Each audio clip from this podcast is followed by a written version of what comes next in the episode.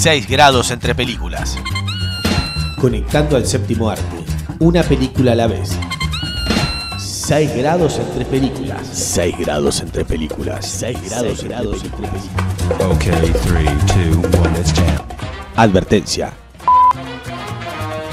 El programa que van a escuchar es un experimento radiofónico. Las conductoras no saben de lo que van a hablar. Deberán improvisar sobre la marcha y unir películas sin previa planificación, basándose en las reglas de los seis grados de separación. No sabemos qué resultará ni quién se ofenderá, pero imaginamos que va a ser bastante entretenido. seis grados entre películas. seis grados entre películas, conectando al séptimo arte, una película a la vez.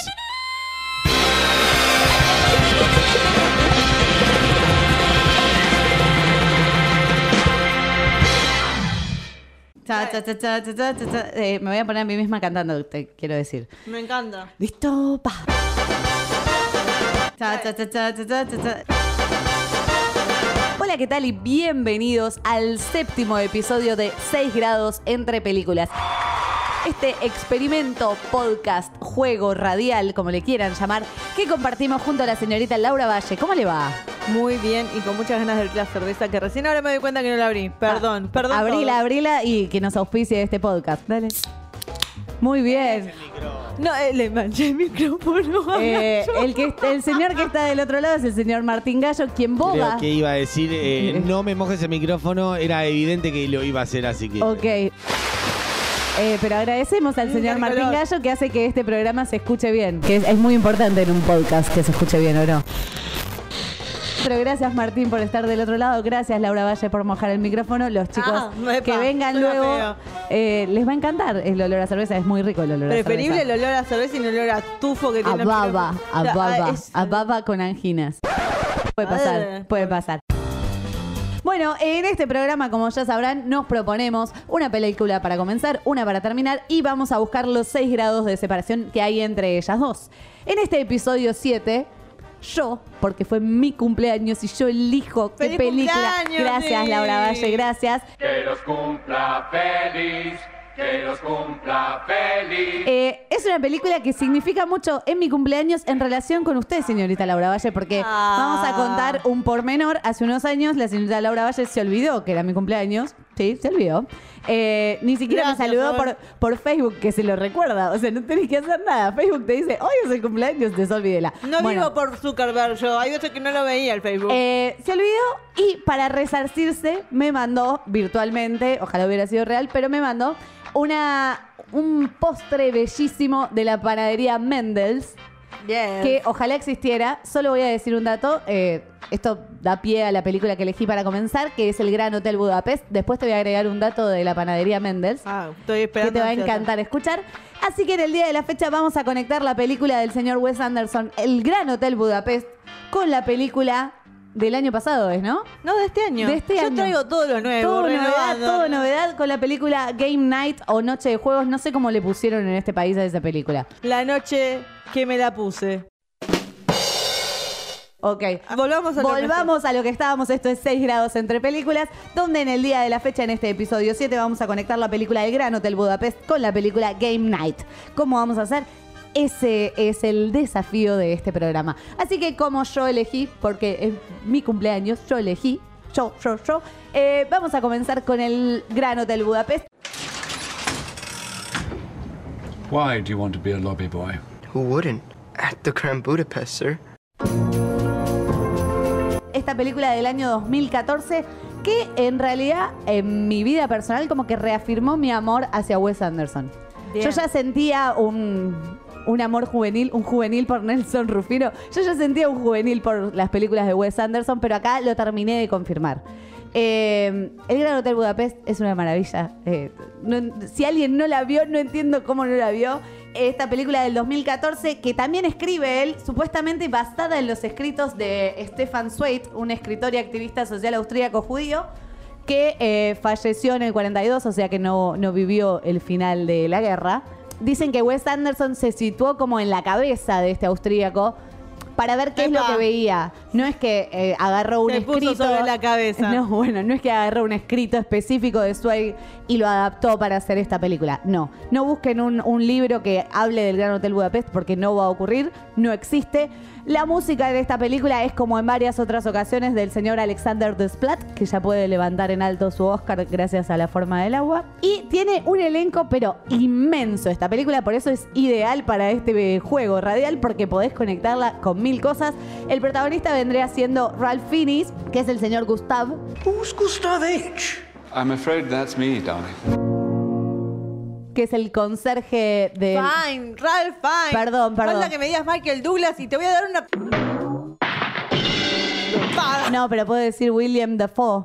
Oh. Bien, bien, bien. Ah, bueno. Eh, Ralph Fiennes, que es el, el protagonista, Gustav, el conserje principal de este Gran Hotel Budapest, que eh, quiero tirarles una abajo, el hotel no existe, es, un, es de cartón, ¿sí? Realmente la película se filmó en un mercado...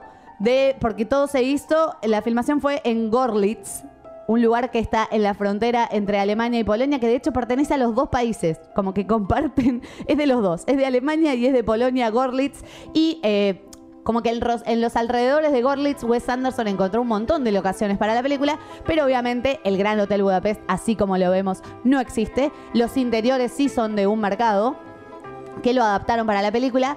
Lo interesante también es que este elenco gigante, que solo les dije a Ralph Fiennes y a William Dafoe, también incluye a Adrien Brody, a Bill Murray, a la señorita Saoirse Ronan, es así, no sé cómo se dice. Saoirse Ronan. Shisha Ronan. Swishy. Swishy. Pero a mí me gusta decirles Saoirse, está bueno decirles Saoirse. The police are here. Tell them I'll be right down. She's been murdered and you think I did it. Esta película, con nueve nominaciones al Oscar, ganó cuatro. Para mí sé que merecía bastantes más, pero ganó eh, le, los que son banda sonora, producción, maquillaje y vestuario. Para mí se merecía algún otro, podría ser. Guión original, algo así. Bueno, eh, lo que les decía de este gran, gran, gran elenco es que todos vivieron en un hotel en esta ciudad de Görlitz. Incluso gente que aparece...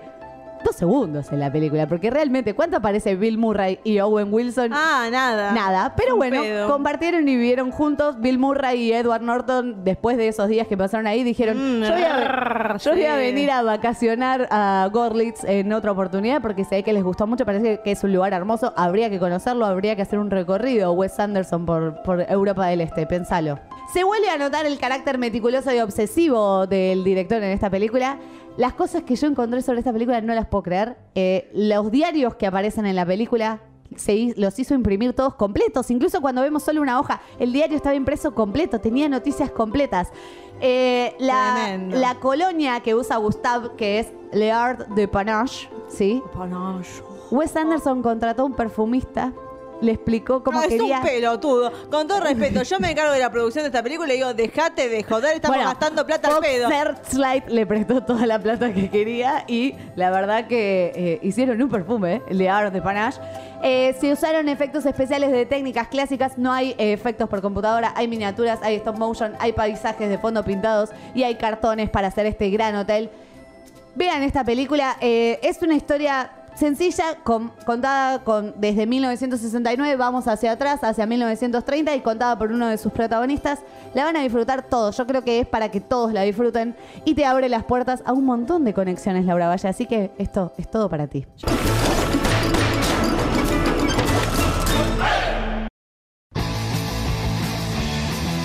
Yo ya le elegí mi conexión. Ajá. Porque hablaste del protagonista y dijiste el Ralph Fiennes. Uh-huh. Pero no estás haciendo justicia porque para mí el protagonista de entre sí. todo el elenco de gente famosa en realidad es... Es Tony, el menos famoso. Tony Revolori. Lo tuve que buscar. Voy a hacer esto. Tuve que buscar el nombre porque me acuerdo el nombre de Tony Revolori, que hace de Ciro, que es el ayudante de Ralph Fiennes en la película. El, el lobby boy. El que lo ayuda a escapar de la cárcel, el que uh-huh. lo sigue en sus aventuras. Bueno, Tony Revolori es una persona que me cae muy bien. Sí. Y que hizo el año pasado una película muy popular. Popular. Hizo sí, una persona gracias. muy odiada para los fanáticos del cómic. ¿Se llama Flash? Hizo de Flash, Ajá. y no Flash Gordon, sino Flash, el archienemigo de Peter Parker. Peter Parker, what's up? Where's your pal Spider-Man? Let me guess, in Canada with your imaginary girlfriend? Debo decir que eh, no sabía quién era Flash.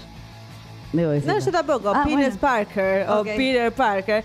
Eh, bueno, hizo Homecoming. Uh-huh. O sea que yo, la verdad que uno lo ve y dice, uh, este pibe la tiene complicada porque es una etnia diferente. Igual tiene un apellido más, no sé. Bueno, no importa. Uno dice, bueno, ¿qué va a hacer de este pibe que estuvo en esta película tan importante como en El Gran Hotel Budapest, uh-huh. pero que puede pasar inadvertido en el futuro? No, hizo Homecoming.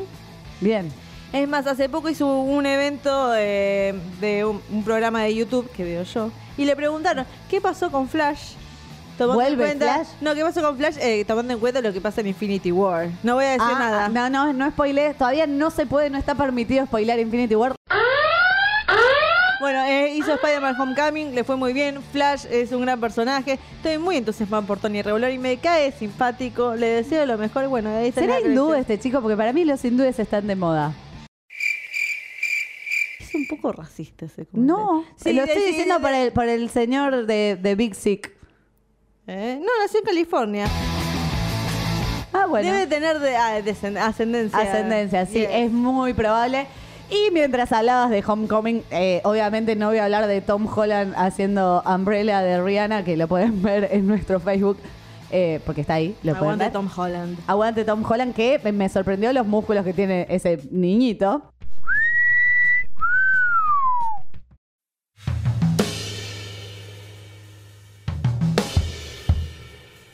No voy a conectar por ahí, voy a conectar por el archivillano de el señor Spider-Man, que Spider-Man. se llama Bolton. Vulture. Ahí está, Vulture. Oh, yes. Vulture. Que es el señor Michael Keaton. Yes, very good. Que tiene alas. Uh-huh. ¿Y a qué te hace acordar Michael Keaton con alas?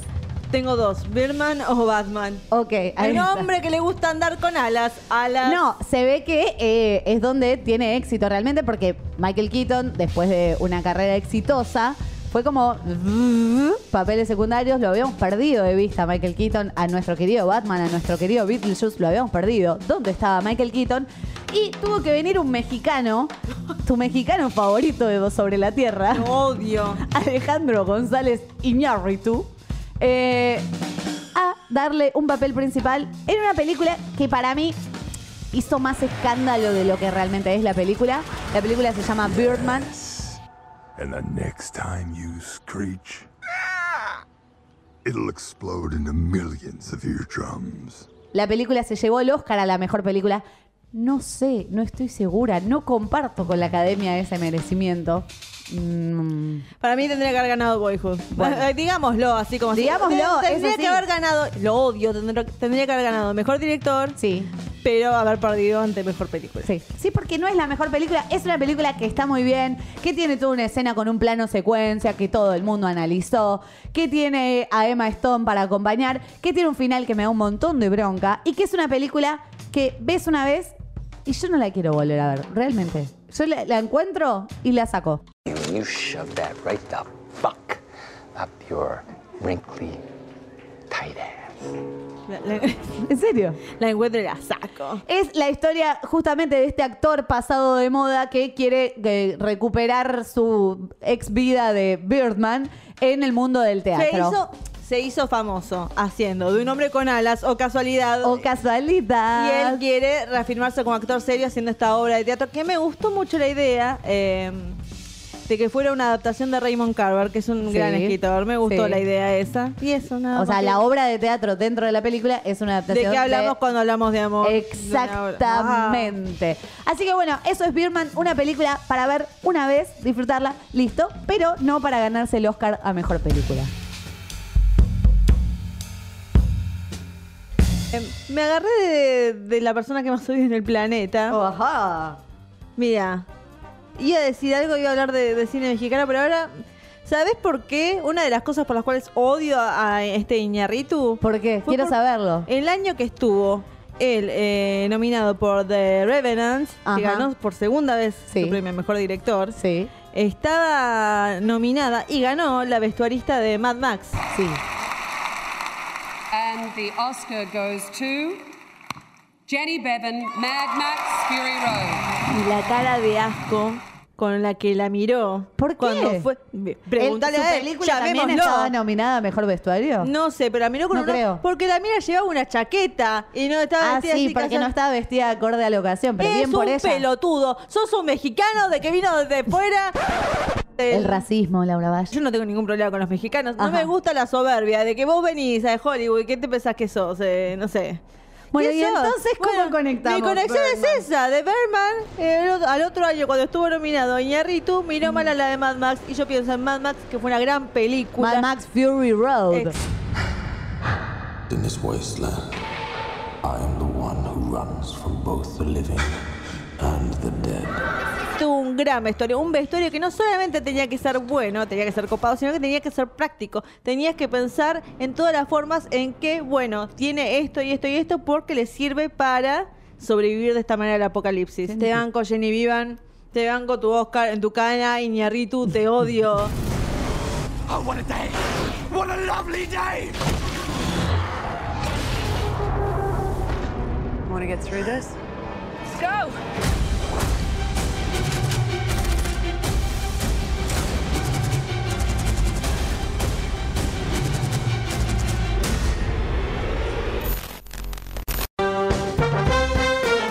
Eh, me voy con el personaje más fuerte de toda la película y no, no es el señor Tom Hardy. Es la señorita Charlize Theron como Furiosa. Es la, la más empoderada de, de la película. Es el comienzo de, de las mujeres al poder. Es una, un mensaje de aliento para todas las mujeres. Las mujeres sí pueden, incluso si te falta un brazo, ¿eh? Ojito. Y voy a pensar en una película que todavía no procesé porque realmente la vi hoy. Pero, o oh, casualidad... ¡Ah, me encanta! Esto es un estreno, estreno. Estreno, el... estreno. La película no se estrenó todavía. Pronto va a llegar a las salas de nuestro país.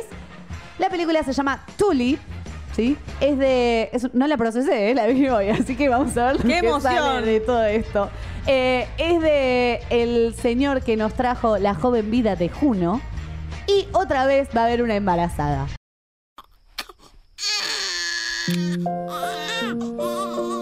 Ahora, el, lo interesante es el contraste de Charlize Theron Furiosa, el personaje de Mad Max, a Charlize Theron Marlo, que es el personaje protagonista de Tully, que es ella con cuarenta años, con papada, con un embarazo... Me encanta, me encanta Charlize, ponete fea, dale. Un embarazo de nueve meses a punto de estallar, unas ojeras que no pueden llegar más abajo...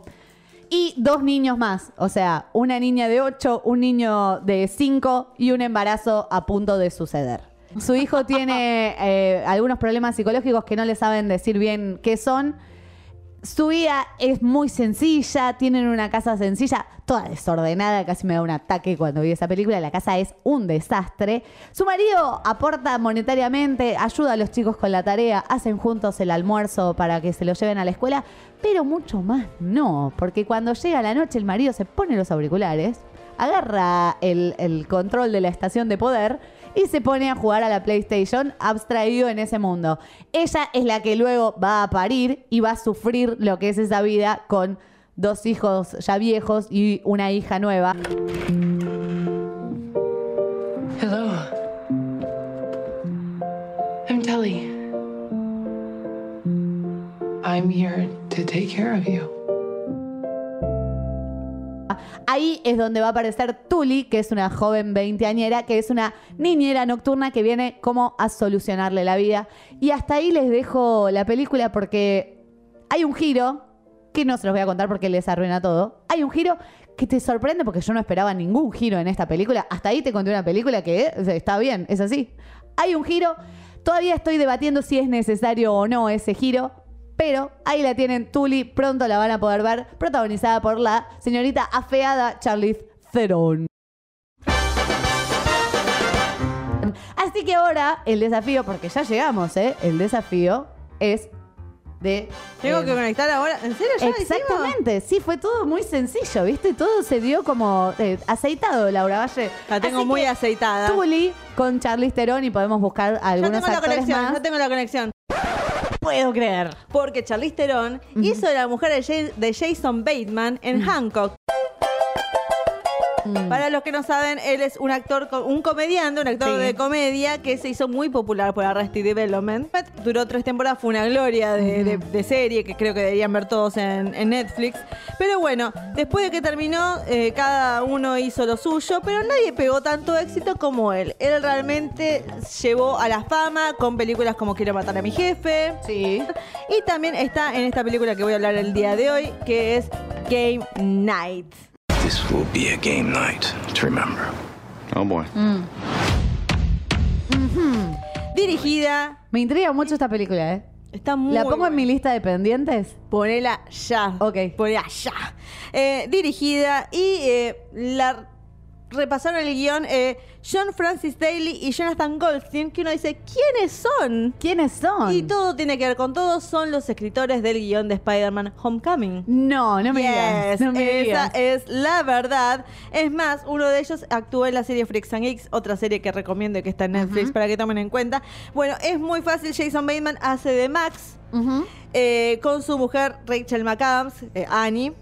La Ellos, queremos a Rachel, ¿eh? La quiero muchísimo a Rachel. Que eh, está embarazada, así que bien por ah, ella. No sabía. Eh, dato de color. Bueno, ellos empiezan la película conociéndose en una de esas... Porque en Estados Unidos existen estos bares donde uno va lo, uh-huh. los viernes y hay como juegos. De, le hacen preguntas, arman equipos y tienen que responder, y quien responda más preguntas correctas. What is the name of the purple Teletubby? Tinky Winky. You're both correct. Ah, pero no juegos de mesa, juegos participativos. Participativos, mm. sí. De noto muy asqueada. A mí me interesa mucho, a mí me bueno, encanta. Bueno, bueno ellos bien. son muy competitivos, se conocen así y... En un hermoso montaje que te muestra los primeros cinco minutos de la película, uh-huh. se muestra cómo esta relación está basada en la competitividad. Es, les gusta jugar, les gusta hacer equipo, les gusta... ¿Quién va a ganar? Bueno, en cuanto empieza la película en serio, vemos que ellos están teniendo problemas eh, para, tener, para concebir una criatura. Uh-huh. Max está muy ansioso porque viene su hermano, que es mucho más exitoso y popular que él. Uh-huh. Bueno, ellos tienen un grupo de amigos... Uh-huh. con los cuales todos los viernes se juntan para jugar eh, a este juego, a diferentes juegos, dígalo con mímica, grave, lo que venga. Cuestión que cuando viene el hermano de Max, agarra y dice, el próximo viernes quiero que vengan a mi casa, yo voy a organizar la, los mm. juegos. Y se presenta esta idea de que va a ser un juego donde van a secuestrar a alguien, alguien va a desaparecer. Someone in this room is going to be taken, and it's going to be up to you to find them. It's a murder mystery party. Pero en el medio pasa de verdad, realmente secuestran a alguien. Sí. Y ellos no lo saben, no saben que no están en un juego, saben, piensan que es el juego. Uh-huh.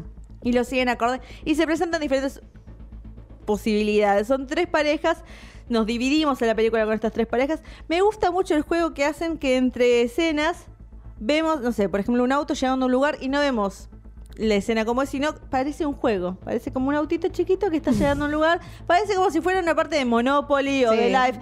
Juegan mucho con esa idea. Bueno, está Jesse Plemons, que es un actor que lo vas a ver en todos lados y se llega a la película como el vecino de ellos, uh-huh. que está obsesionado con ser invitado a la noche de juegos, que su mujer lo dejó y nadie lo invita, y él está obsesionado y tipo se te queda mirando como, avísenme cuando se van a juntar. Y, ay, por favor, bueno, diferentes escenas muy graciosas. Pero todas estas gente son muy llevaderos. Eh, dura hora y media, tal vez menos. Dura lo que tiene que durar perfectamente. No hay momento donde no te estés riendo porque es muy divertida. Necesito que me digas cuánto te hizo reír en la escala de risa ay, de Laura cierto. Valle. Por favor. En mi escala, esta película me hizo... Ah, bueno. Entonces la cara de gallo. ¿Qué pasó? Se asustó. Se, se, le retumbó.